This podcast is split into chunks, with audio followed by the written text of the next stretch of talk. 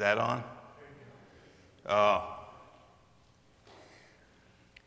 verse 17 says, I'm, I'm going to give you some instruction, and trust me, I'm not pumping you up. I'm, I'm going to be kind of hard on you. And so these next few verses are kind of designed that way. And so, you know, the church in 1 Corinthians were having all kinds of trouble. In fact, we're going to get into it in a minute, but they had a lot of divisions. They had a lot of things they struggled with. They had a lot of things that were infighting about. And it's prevalent all the way through 1 Corinthians.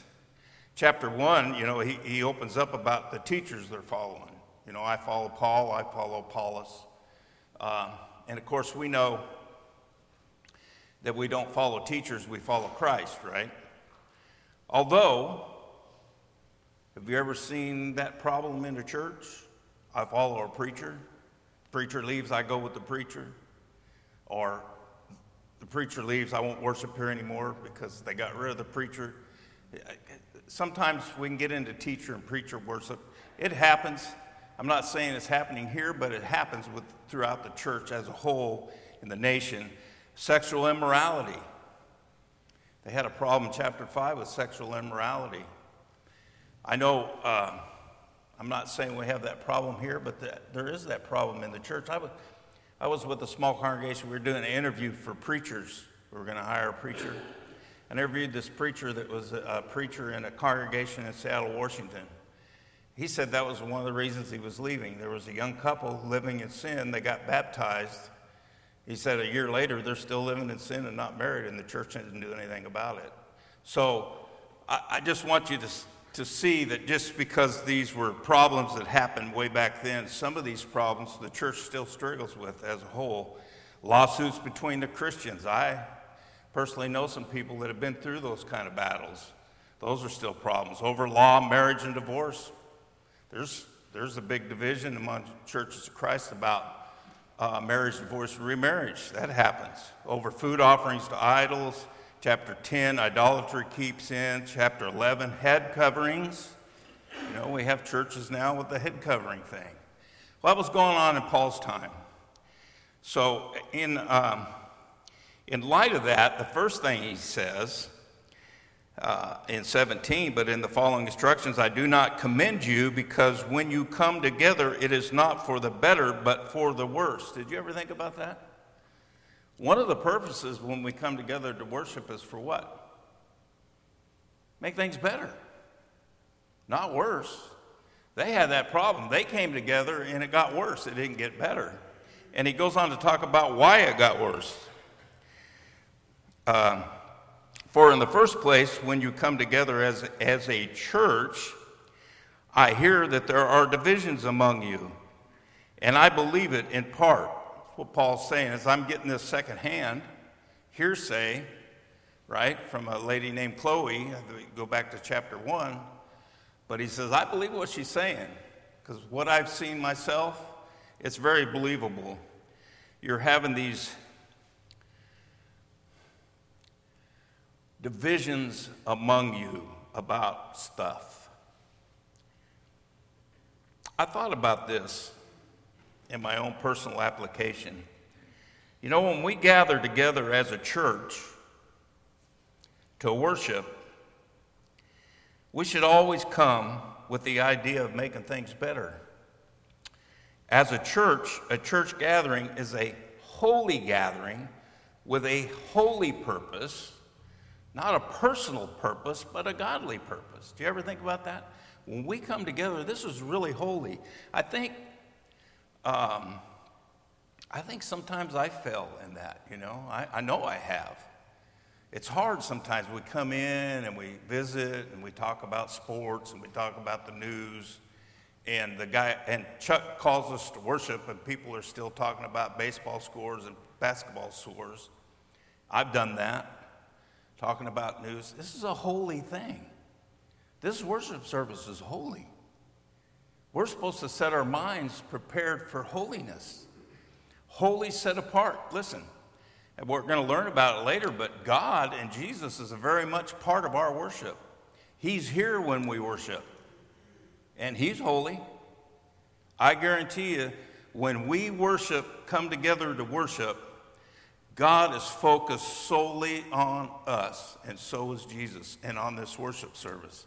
Yet sometimes our minds going all over the place. He said, instead of that, you got divisions.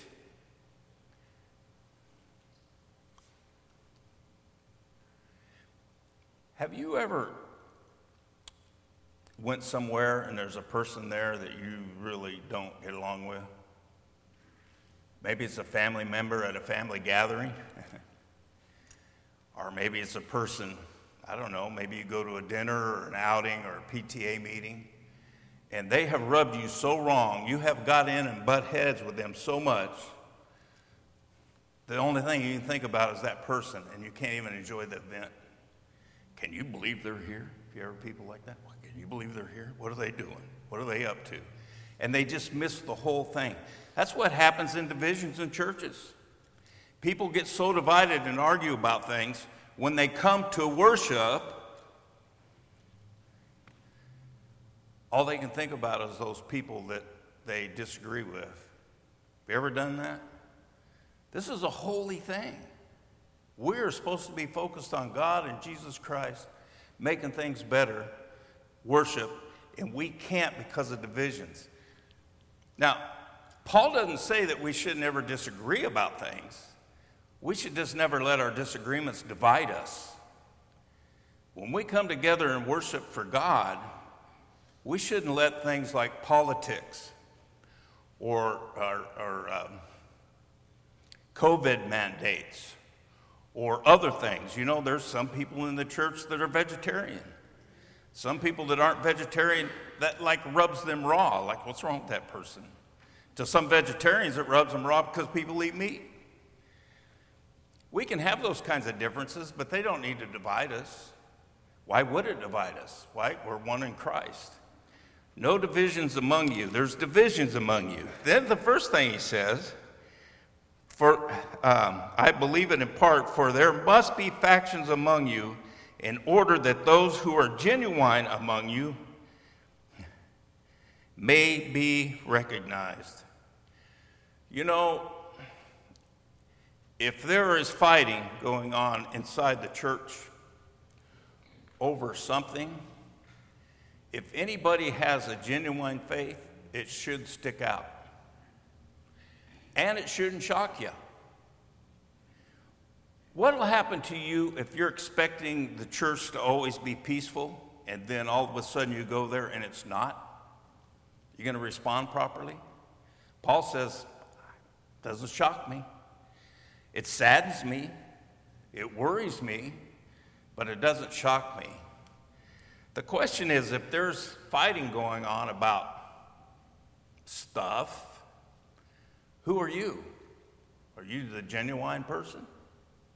Are you the person that's taking part in the division? That's one thing you have to ask yourself. What group do I fall into? Are you in the uh, genuine group? Look at chapter 3, verses 1 through 4, 1 Corinthians. Just kind of flip over there. Talking about divisions.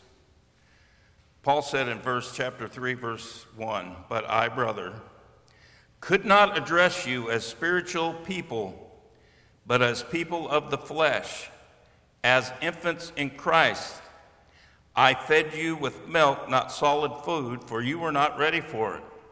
And even now you are not yet ready, for you are still of the flesh.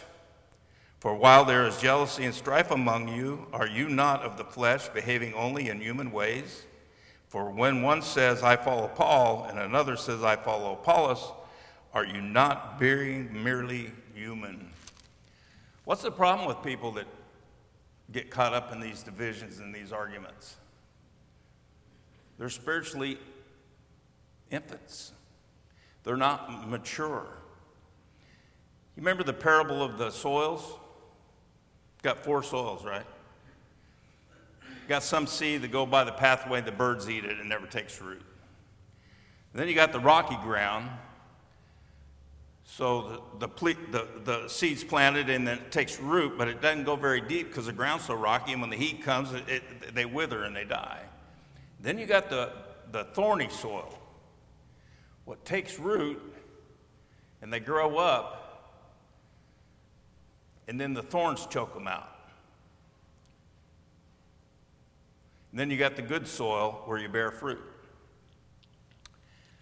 Just because somebody's heart was thorny soil and the and weeds have choked out doesn't mean they've left this building. doesn't say that. Doesn't mean they left this building. In every church, there are people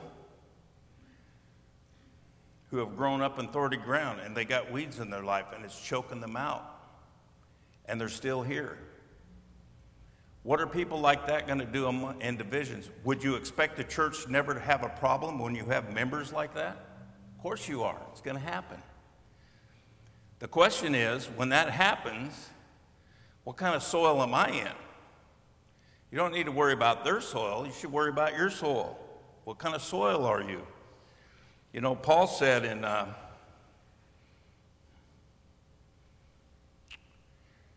chapter 10, 31 and 33, looks what he read, just one chapter back. So whether you eat or drink, or whether you or whatever you do, do all to the glory of God. Give no offense to Jews or to Greeks or to the church of God, just as I try to please everyone in everything. I do not seek my own advantage, but that of many, that the city may be saved. What's Paul saying there? You know, in one chapter he says, I'm ambassador for Christ. He's talking about having this ambassador attitude about problems and people he's dealing with. You know what an ambassador does? Every country has foreign ambassadors. They send them to foreign countries to carry the country they're from's message and they take that message and they try to make it palatable so they can build some kind of bridge between that country and the other country so they can function together. They don't water the message down from the president, they never water it down. They just try to make it palatable. Paul's not suggesting you ever water down the truth. What he does is you make yourself not part of the fight, but part of the solution. Try to be an ambassador. Now, that doesn't ensure success. Some people won't ever respond to even somebody that's acting like an ambassador to Christ. But I tell you this, I will guarantee you this. If you're not acting like an ambassador, you will never mend any fences. The only chance you have is to show the love of Christ. Speak the truth in love. And again, and you can see as he, he addresses this problem before he gets into the, the Lord's Supper, because how in the world can we properly, and we're going to look at it in a minute, how in the world can we properly take, partake the Lord's Supper as a church if there's divisions? The first thing they were doing wrong with the Lord's Supper, uh, let's see, verse uh, 20. When you come together, it is not the Lord's Supper that you eat, for in eating, each one goes ahead with his own meal. One goes hungry, another gets drunk. Uh, what do you not have houses to eat and drink in? Or do you despise the church of God and humiliate those who have nothing? What shall I say to you? Shall I commend you in this? No, I will not. And we don't have that problem today, right? Everybody doesn't bring their own Lord's Supper. And, and uh, I don't think I've ever been to a church where somebody brought their own wine and got drunk at a church service. But they were having, the prob- they were having this problem here. Some of the things, though, could happen. Uh, first of all, we need to recognize about the Lord's Supper that it's not to feed the human body, but it's to feed the Lord's body, us. That's what we're feeding. Spiritually speaking, we're feeding, and we're going to talk about that in a minute because he gets into more detail about it. The other thing they were doing wrong is they weren't eating together. Did you notice that? Some didn't have anything to eat. They didn't wait on another. Some started eating, some didn't. The Lord's Supper is meant to be taken what? Together. It's a together thing, right? Also, the way they partook of the Lord's Supper excluded and humiliated the poor.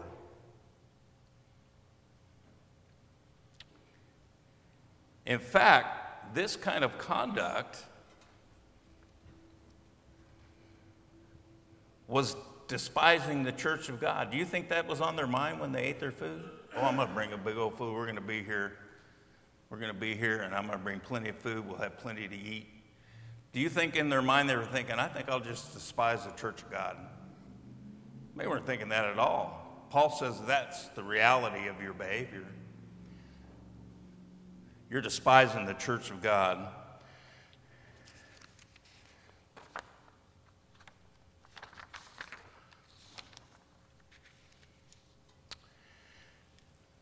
Verse 23, Paul says, For I have received from the Lord what I also delivered. Paul is simply stating, Jesus hand delivered this to me, and I'm passing this on.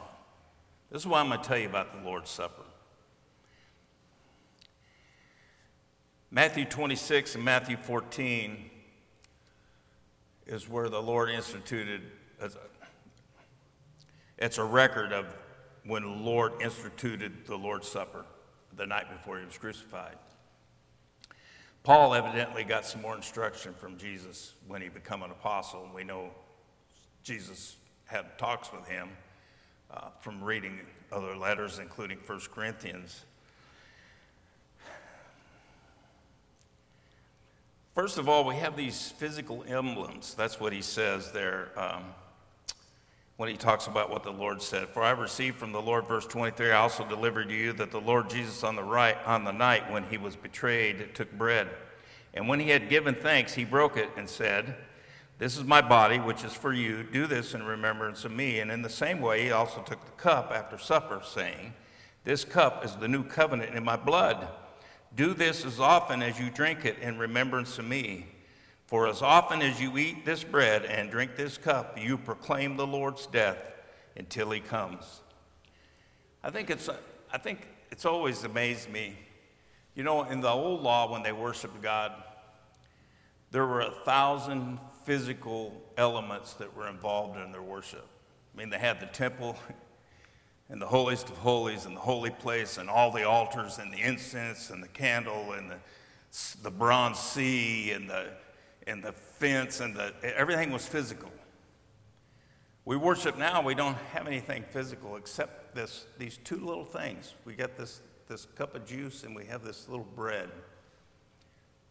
I don't know why God allowed those two physical things to remain. Um, perhaps He understands that we're human beings and sometimes it helps us to touch, smell, and taste, to get our minds on something spiritual. But the focus is not on the cup and the bread. The focus is where? The bread is the body, Paul said, sacrificed for me. And the cup isn't just a cup, it's the blood of the new covenant. So when I take of this cup, it's not a it's not a sacrament. Oh, I took the bread, I took the cup. I'm getting some kind of blessing because I performed this act. In fact, he's going to get into it in a little bit. The purpose of that cup, the purpose of that bread, is to think about Jesus and what he's done, about the covenant that he brought with us. Do you ever think about that? This is a holy thing when we partake of the Lord's Supper. Notice, it's a thing we do together.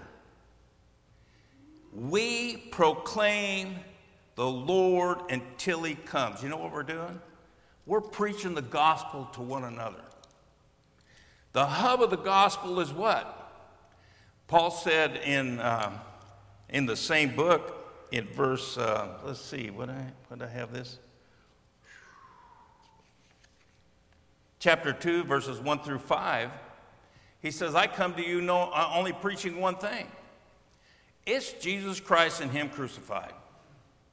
I didn't come with flowery words, I didn't come with smooth talk, because that's the only thing you need to know. That's what I preach. I don't want you to give me credit It's all about Jesus.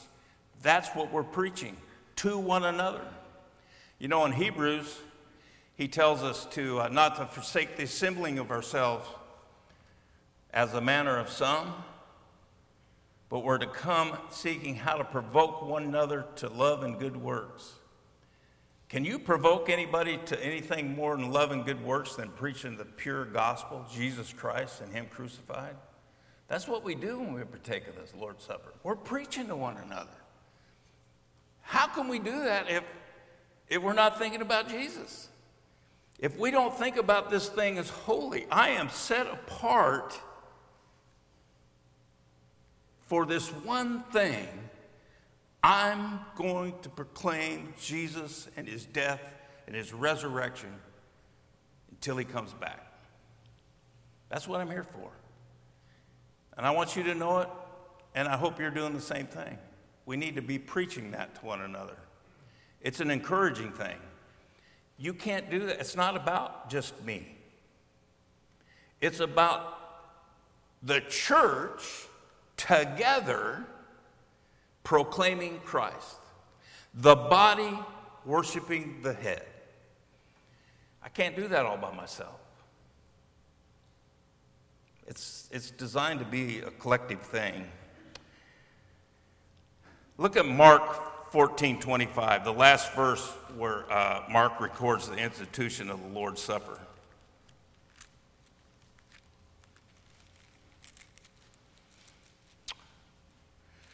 Verse 25.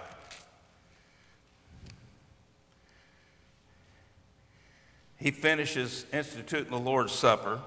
And he says, Truly I say to you, I will not drink again of the fruit of the vine until that day when I drink it new in the kingdom of God. When you partake of the Lord's Supper, we're all here, but there's somebody else there too. When Jesus joins with us in this Lord's Supper, it's, Jesus is with us. Don't you think he's set apart for one thing and one thing only? To receive worship from his body? And yet, we got our minds on all kinds of things.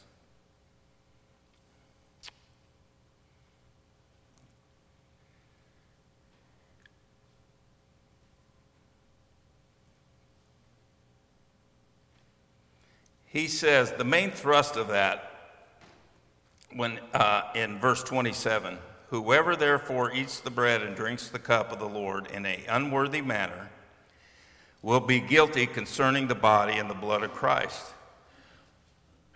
He's already he's already said they're partaking of an unworthy manner in in verses 17 through 20 right? One of the unworthy manners was they were treating it like a common meal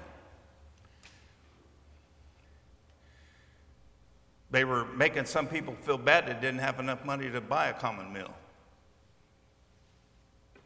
They were, in essence, by not partaking of the Lord's Supper properly or not treating it like it should, they were despising the church of God.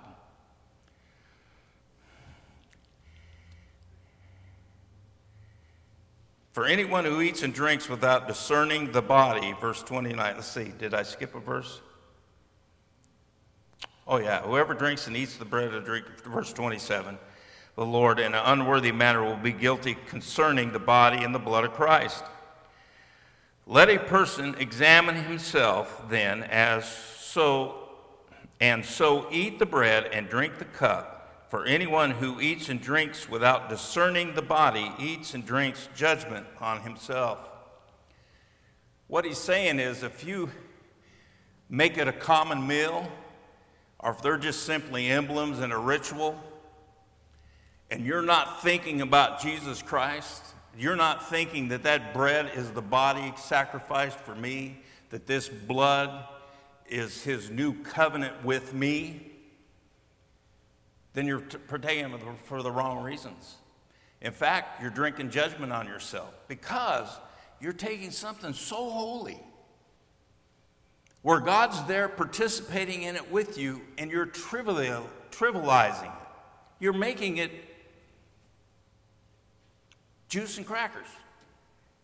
You're making the body of Christ and the blood of Christ juice and crackers. You know, my mom told me this story. She probably don't even remember now, but she, I was just a kid.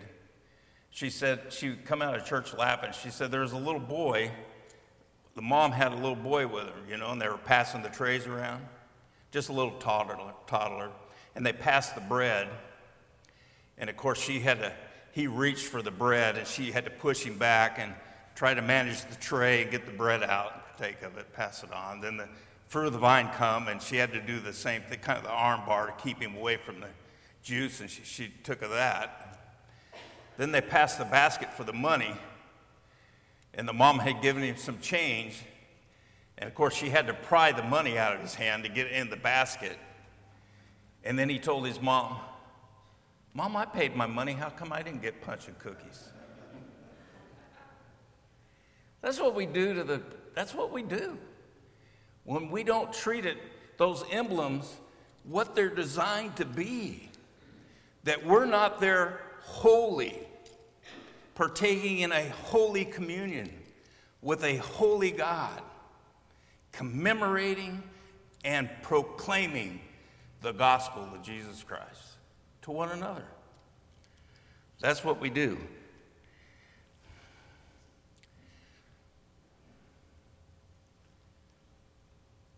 Have you ever partaken of the Lord's Supper and your mind wanders? I hate to admit it, but I've done it. One of the ways to counteract that is to make it holy. Prepare yourself before you take it. That's one of the reasons the elders have a guy stand up there and talk. Have you ever listened to somebody get up there and talk and then you realize you didn't hear a word they said? You're supposed to be prepping for this holy communion with the holy God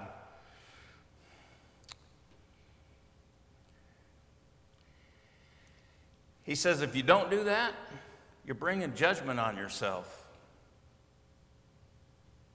What's God going to do with children of His that don't even honor Jesus Christ on the day He asked them to honor Him in the way that He asked them to be honored? What's He going to do with it? What's He going to do with you when you do that? Look at verse. Uh,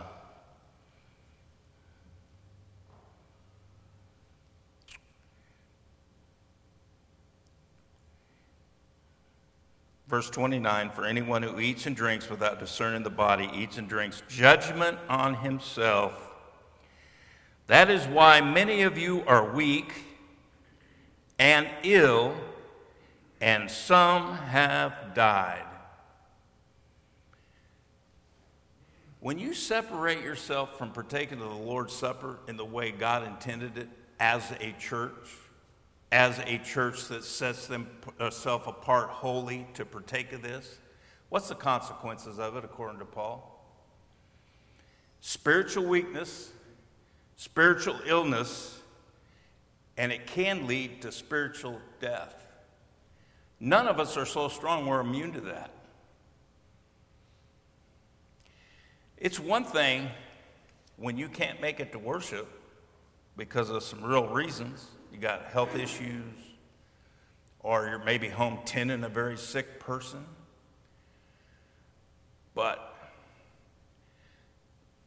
in my mind, I think from this teaching, it's designed for us to take together as the body.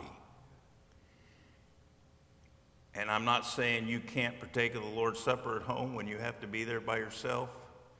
But I'm saying if you think you can do that on purpose and substitute the Lord's Supper for this communal thing that we're supposed to be going on and think you're going to get the benefits from it, I don't think that's what he's talking about.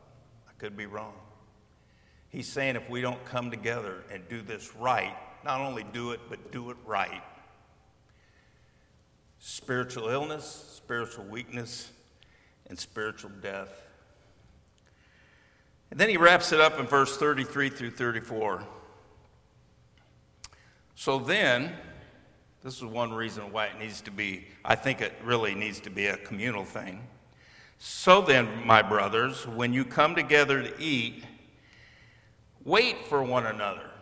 What's the implication there? It's something we need to do simultaneous, isn't it? You can't do the Lord's Supper here and then you do the Lord's Supper there. And you do it at the end of the service and you do it the first of the service. Or I did it right before I come. He's saying, wait for one another. Do this as the body. You're celebrating and worshiping the head. Do it as the body. Don't trivialize it. Don't make it common or even a ritual. I'm, I'm going to tell you this story. I got a couple minutes. When I moved to Whiteland, Indiana, I was looking for a church, and uh, there was two of them right off the. I, I lived off of Highway 31, believe it or not. 31 goes all the way to Chicago, and I was right off 31, and there were two churches. One of the churches of Christ was a big uh, brick building, you know, conventional, not opulent, you know, but it's a nice brick building, and they had a school, nursery school next to it. It looked like a typical Church of Christ conservative building. And the other church was this uh, metal building and had a, uh, somebody had put a false front on it to make it look like a business because you could have used it for a warehouse. This beautiful white building, and then it had a cross on it, and then it was covered in neon lights, light blue and pink. It was all lit up, and the cross was lit up. And I thought, I've never seen a Church of Christ look like that. So I said, Well, I'm going to go to the brick conservative one. So I, I went there to worship. I had never seen the Lord's Supper so desecrated in my life. I mean, I couldn't believe it was going on.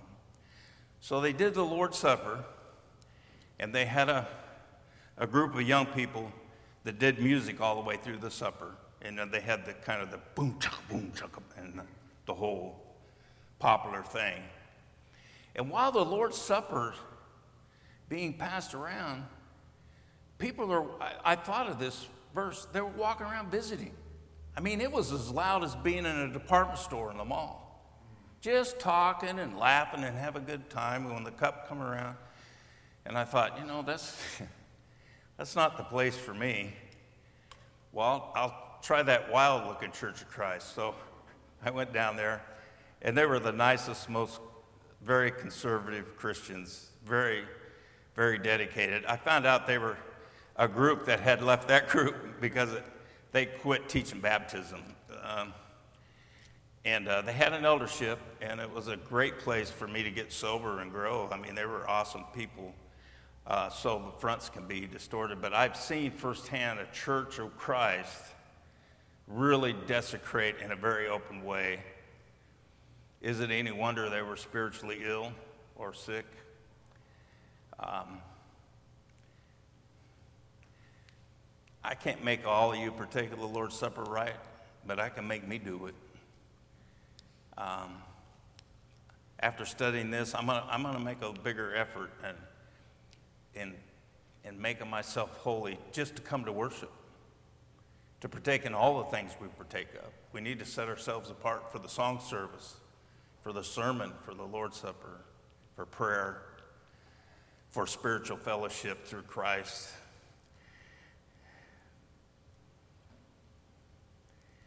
When we do that, he tells us at the end of verse 34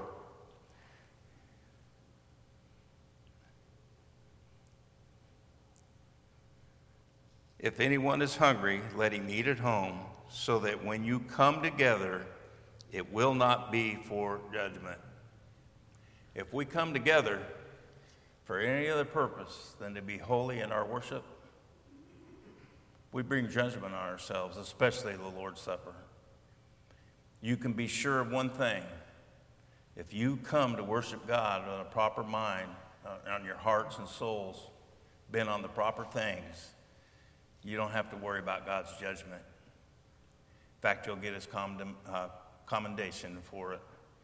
Uh, that's a lesson. That's just some of the highlights. I didn't pull it apart verse by verse as some people do, but I hope you got something out of it. I hope it helped you a little bit. Let's all come together this next Sunday and just think about setting ourselves up pre worship. You know, it's a holy thing.